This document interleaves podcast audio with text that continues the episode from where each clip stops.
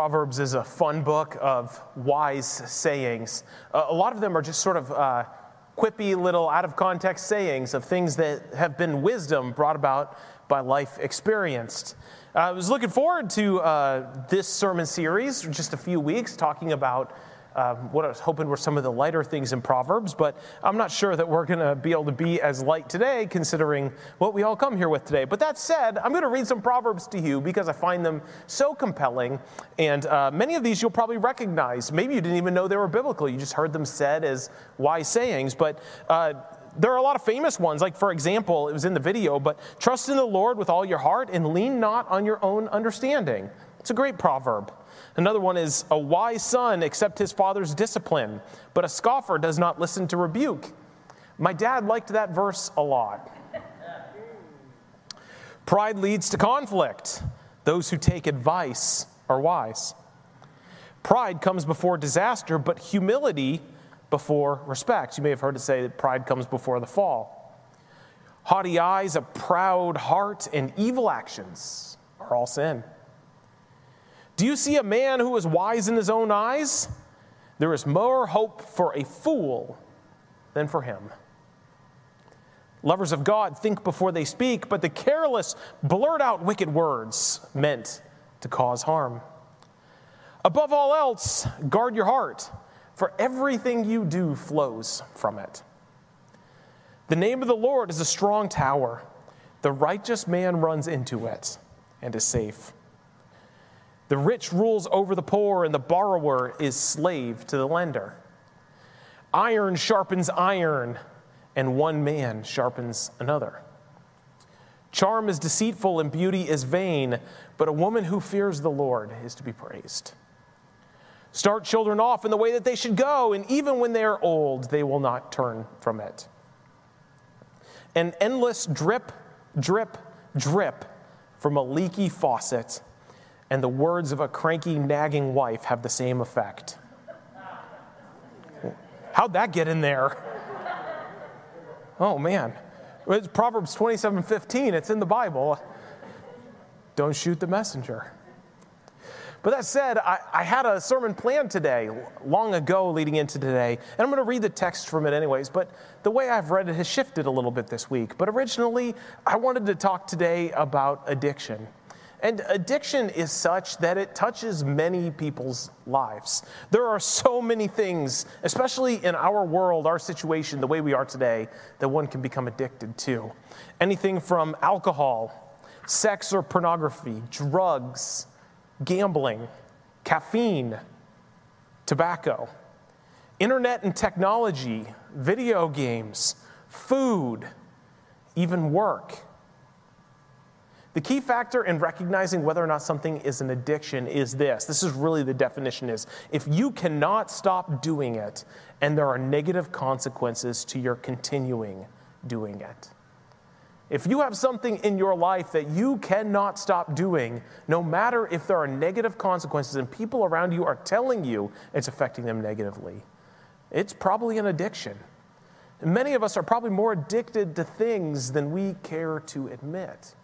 We have a ministry at Crossroads that is meant to be helpful in times and places in moments like this. We call it Celebrate Recovery. It meets on Monday nights and it'll help you through any of these kind of addictions. It has a 12 step program, but it's not meant simply for drugs and alcohol like traditional uh, anonymous 12 step programs are.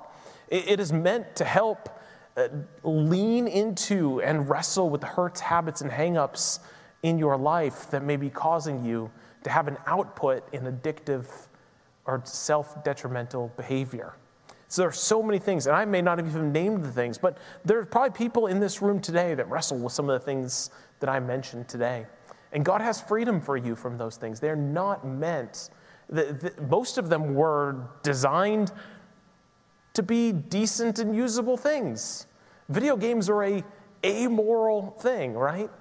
But we can become addicted to things that are even amoral, and they can have destructive consequences in our life and our relationships.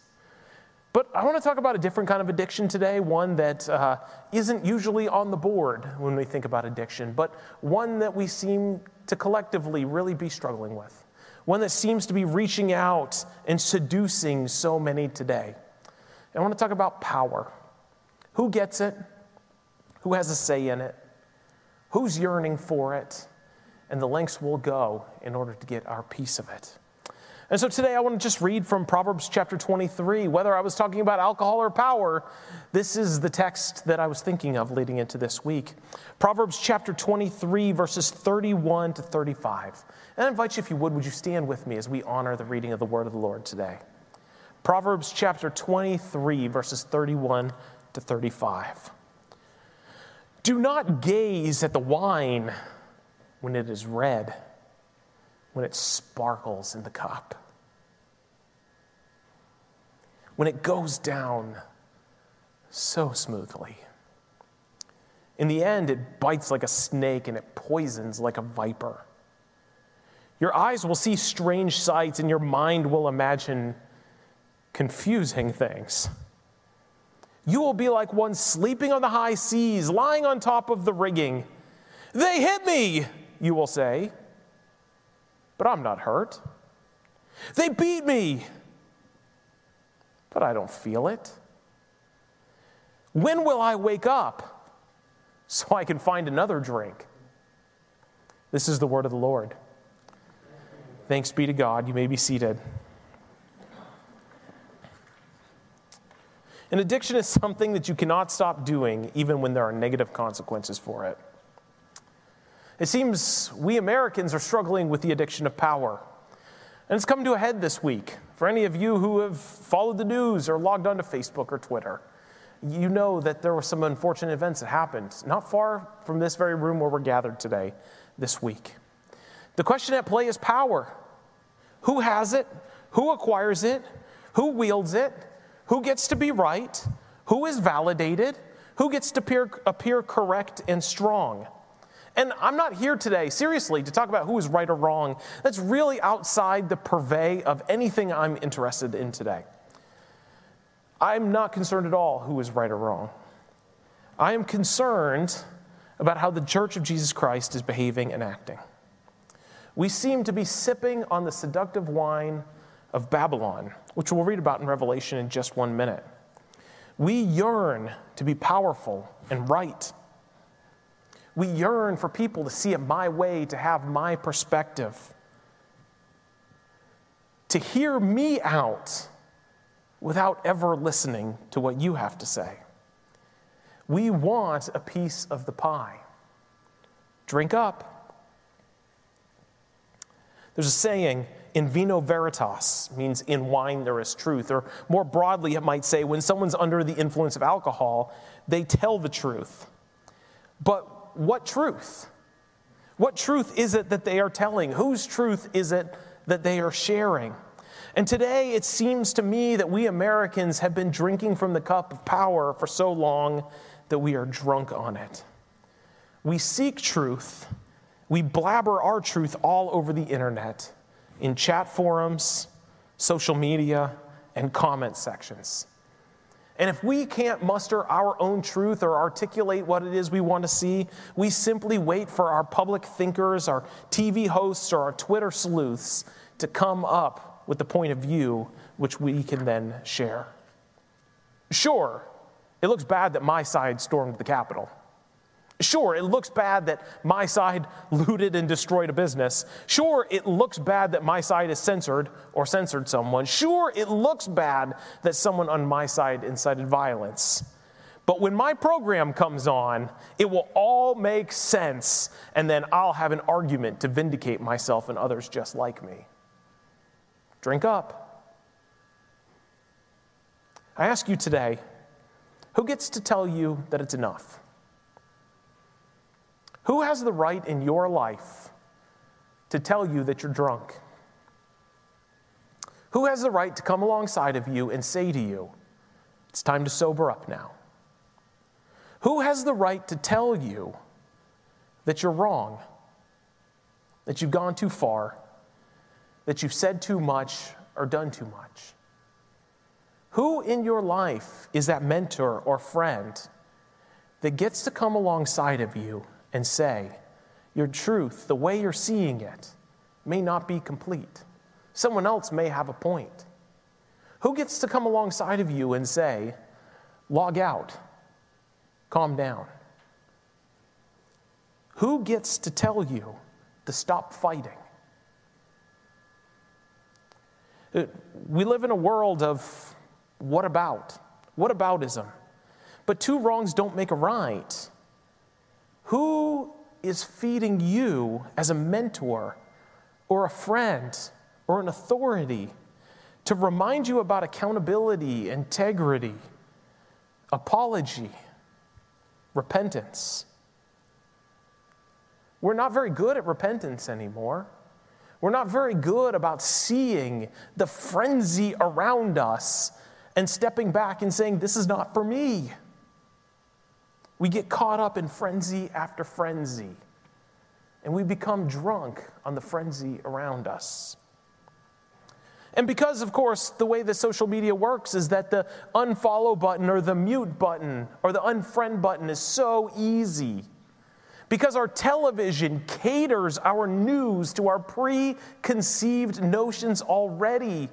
There's no one in our lives who ever challenges us. And as soon as we see challenge, we label them and we push them away. Who are the people in our lives that bring us accountability? I, I grew up in conservative churches. I, I, I think I pastor in a conservative context. And yet I've seen this very week conservative voices like Beth Moore Ed Stetzer, Rick Warren, these are conservative Christian American pastors say, enough, Christian Church of America, we've gone too far. And I've seen them immediately shouted back at, labeled as Marxist and wrong-headed and incorrect. Who is it in our life that gets to tell us enough? You see, the problem with it is I read this text here before us today, and I look in our context in the church today, I don't see much different between a drunkard and the way that we're behaving. We're loud, we're sloppy, we can't shut up, and we're not doing much that's productive or helpful in any way, shape, or form.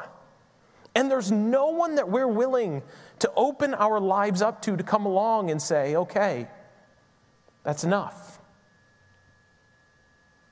And what's amazing is having grown up in, in the church, I remember when I was a child, for, for those of you who are younger than me, you may not have grown up in churches like this, but for you who are my age and older, I imagine you'll remember this. When we were told in sermon after sermon in the 1990s to prepare for the day that it would be unsafe to be a Christian. That the answer to prepare for that day was to draw near to Jesus and receive your power and your life from Him. Know His voice because He is sufficient for all. We talked about, when I was a kid, we talked about the need for our leaders to be men and women of character. And we have long since dismissed that outright. If they will fight for us, we do not care who they are. We have talked about the weight, way back in the 90s when I was growing up, we talked about the weight of sin crushing on us, the dangers of addiction, and we talked about the need for repentance in our life. And we modeled it by repenting and confessing. And we talked about the need for revival in our church, our lives, and our country. We should have been preparing for this moment that we live in right now. We should have been digging into scripture, prayer. We should have been finding mentors. We should have been cultivating integrity. We should have leaned into community and worship. For 20, 30 years, we could have prepared for this moment. And this moment came, and we were deeply unprepared. We look like the world. We smell like the world. We could have been prepared in a world of unrest, in a world of confusion, in a world of angry, when the rhetoric kept getting higher and higher and higher, we could have been the non anxious presence of God that invited people into a different life that seemed so deeply, deeply uh, exciting and different and meaningful In a world where the rhetoric was skyrocketing to a fever pitch, we could have been the calm peacemakers in this world. We could have been the ones saying, we don't have to participate in this chaos all around us. We could have been peaceable, and instead we joined right in.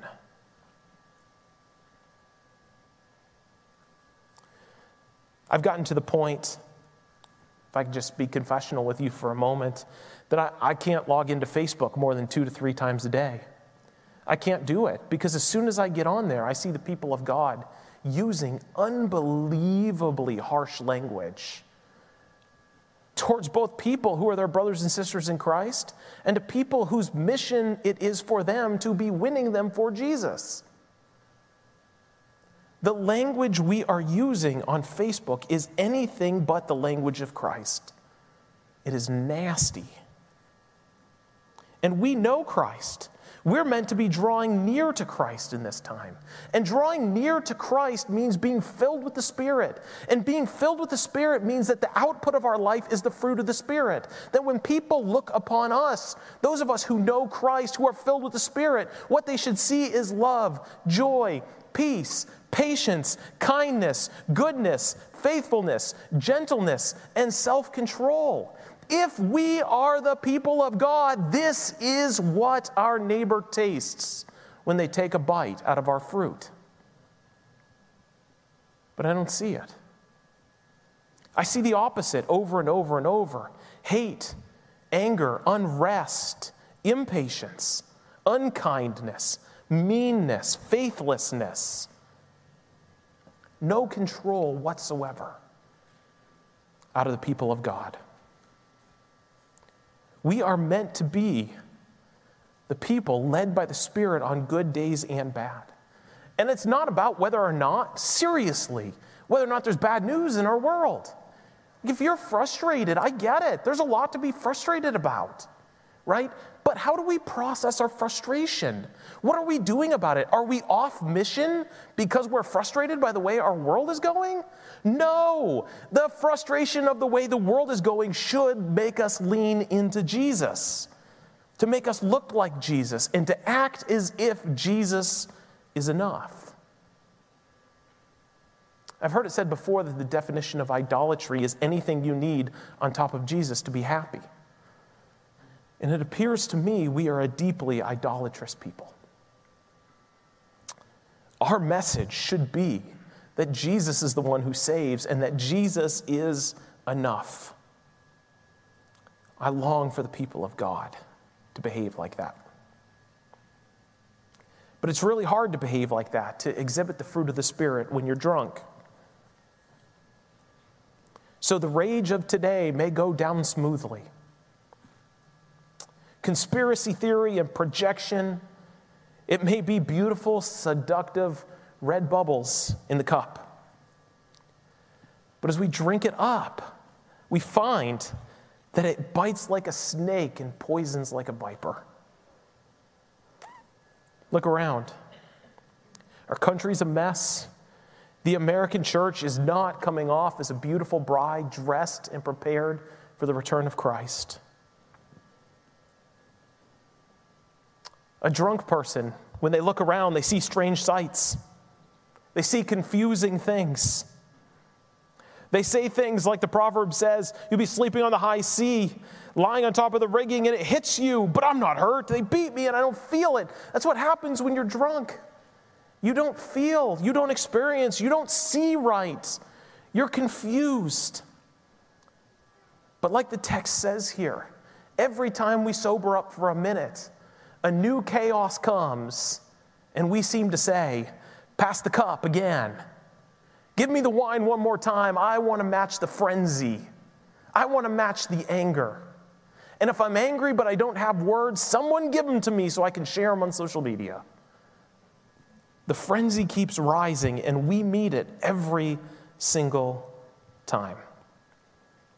No matter what it is you're addicted to technology, alcohol, drugs, gambling, politics, television, power, anger, no matter what it is, it doesn't matter how destroyed we feel by the last bout, no matter how we're still dealing with the fact that we were punched in the eye and now that I'm sober, I can feel it, we say, we seem to say, pass the drink one more time. I want to get in on this action. We don't know when to stop. We know it's destructive. We know it's destroying people's lives and souls. We know that people are dead this week. But we want the drink passed one more time. And I think it's because we don't know how to stop. I remember when I was a kid, uh, my sister, uh, and I'm not here to besmirch my sister, I love my sister. But my sister had a temper problem when she was a little kid. She doesn't anymore, completely in control of herself. But when she was a little kid, she had a temper. And if the wrong day found her and the wrong instruction from my parents found her, she would whip up into a temper tantrum that you would not believe. Like, like the kind of temper tantrum where my mom was hoping the neighbors didn't hear it because she assumed there'd be a knock on the door, right? That kind of temper tantrum. And Amy's fever pitch would just rise and rise and rise. And I, I got to the point that um, I began to recognize something that I don't think my parents ever could because my parents, as parents, felt like they had to match the intensity so that she didn't dominate the household, right? And so I don't want to make it seem like I'm some sage graybeard, so I'm two years older than her, right? But I, I had no stick in the fire over these things. I just wanted to stop. But I began to recognize about when I was 10 and she was eight that when she would get into these moods, and it's not like it was every day, it's not like she was a brat, nothing like that, but like these moments would happen. And, and you, I could see in her eyes in a way that my parents just missed because they were matching her intensity that she would come to the point that she realized she wanted this all to stop, but she didn't know how. And so rather than apologizing or de escalating because she was eight and had the emotional maturity of an eight year old, she would just keep raising the stakes, even though she knew she wanted to go the other way. But it was already a, such a fever pitch in our household, she didn't know how to be the one to de escalate it. She only figured she could out fever pitch my parents to make it stop. But my parents kept matching her. And it just kept getting worse and worse and worse, and louder and louder and louder. And the threats both ways kept becoming more and more insane. And I, like, I, I, um, I really hate loud conflict. Okay?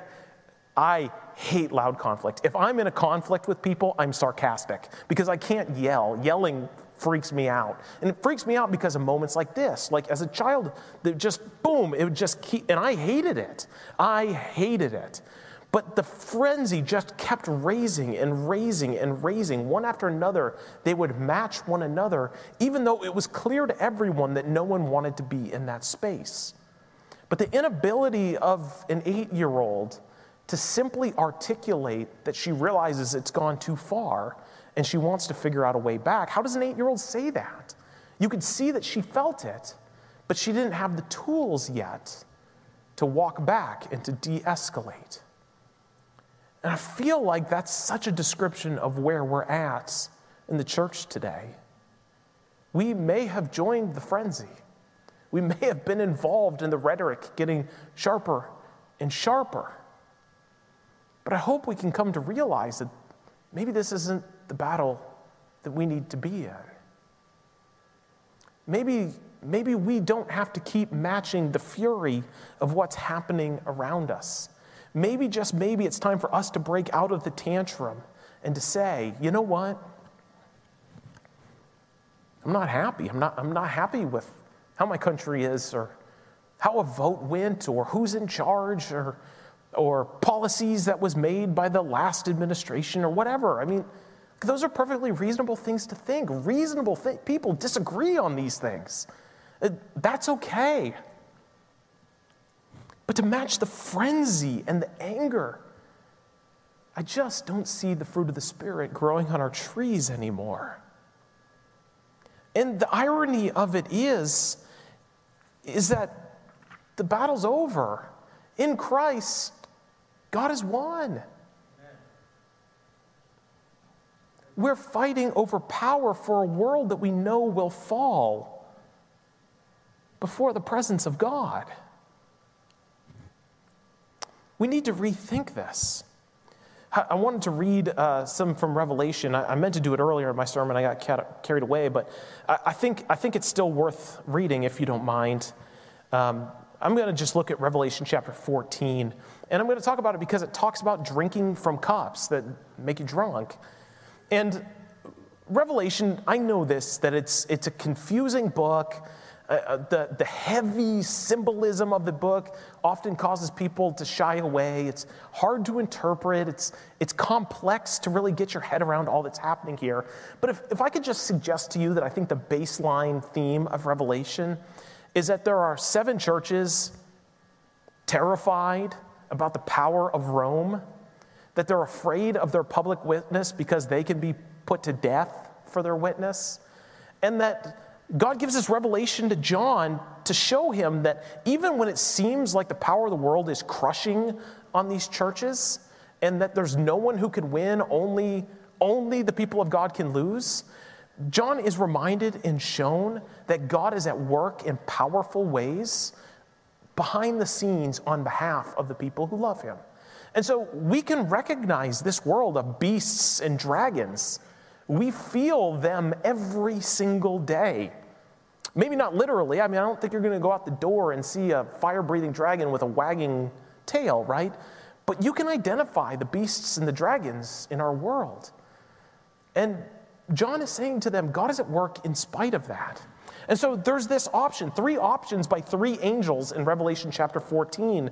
In this church, under the thumb of Rome, is reminded that there are one of three ways that you can live this life. And each of them are represented really by a glass that you can drink. Angels come offering each. It goes like this Then I saw another angel flying in midair, and he had the eternal gospel to proclaim to those who live on the earth, to every nation, tribe, language, and people. He said in a loud voice, Fear God and give him glory, because the honor of his judgment has come, or the hour of his judgment has come. Worship him who made the heavens, the earth, the sea, and the springs of water. There's one cup you can drink. Give God honor and glory. Trust that He's King. Worship and honor and follow His rule. The second angel says this He followed and said, Fallen, fallen is Babylon the Great. Babylon was already fallen by the time this was written. It represents powerful governments that are seductive.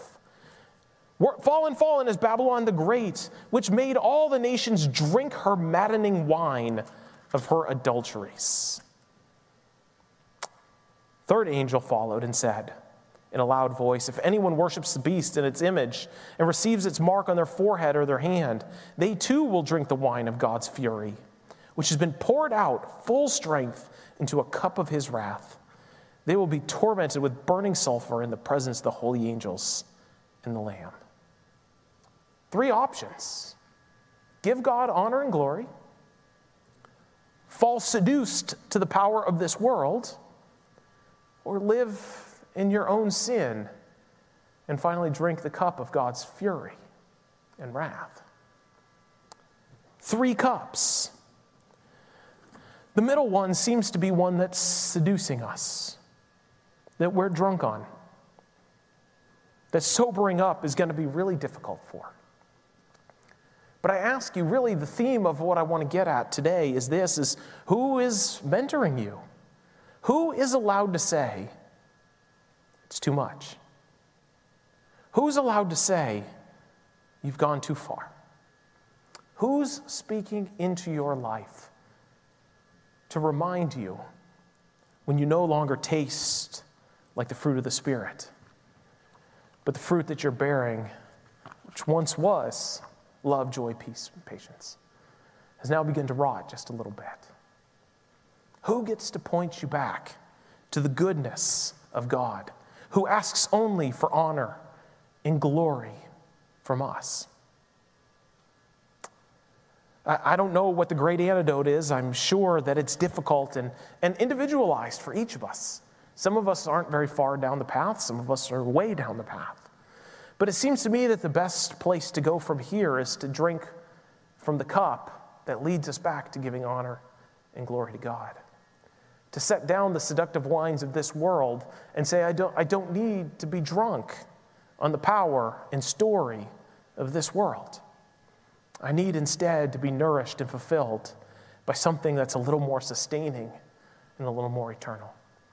So we're going to come today in response to receive the body and blood of our Lord Jesus Christ, who gave his life for us, that we would find in it enough to sustain us, to satisfy us, to make us whole.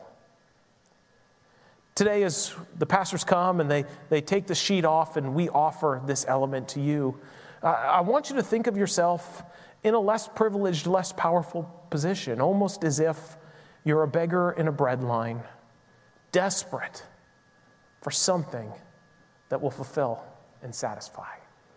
And my hope and prayer is, is that you come to the presence of God at this table. You will find that His good gift, given for free, simply because He loves you, is enough to nourish and satisfy those holes in our life that feel desperate and need to be filled.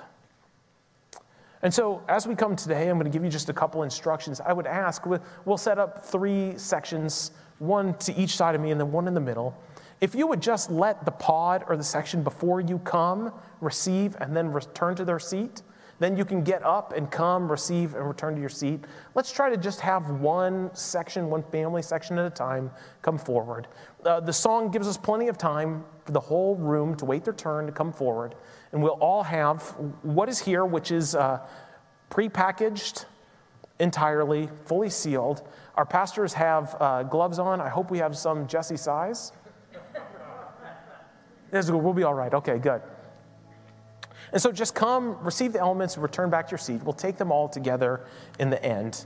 And uh, as we prepare, let me read to you the words of institution given to us by the Apostle Paul in 1 Corinthians. For I received from the Lord what I also pass on to you. The Lord Jesus, in the night he was betrayed, took bread. When he had given thanks, he broke it and said, This is my body, which is for you. Do this in remembrance of me. In the same way, after supper, he took the cup, saying, This cup is the new covenant in my blood. Whenever you drink it, in rem- whenever you drink it in remembrance of me, do this whenever you drink it in remembrance of me. For whenever you eat this bread and drink this cup, you proclaim the Lord's death until he comes. Let me say a word of prayer as we prepare to receive. Lord, I pray that you would see us and that you would know us, that your love would break in to this place, that we would find your nourishment to be sufficient that our hearts would be turned fully to you, and that as we take this bread and this juice, may we find the fullness of your presence mysteriously as we receive it. Come into this place, meet us, rearrange our lives as necessary, affirm what is good, and remind us of how satisfying a life spent with you is. We pray this, Lord, in your name the name of Jesus, amen. As we sing, you may stand and come.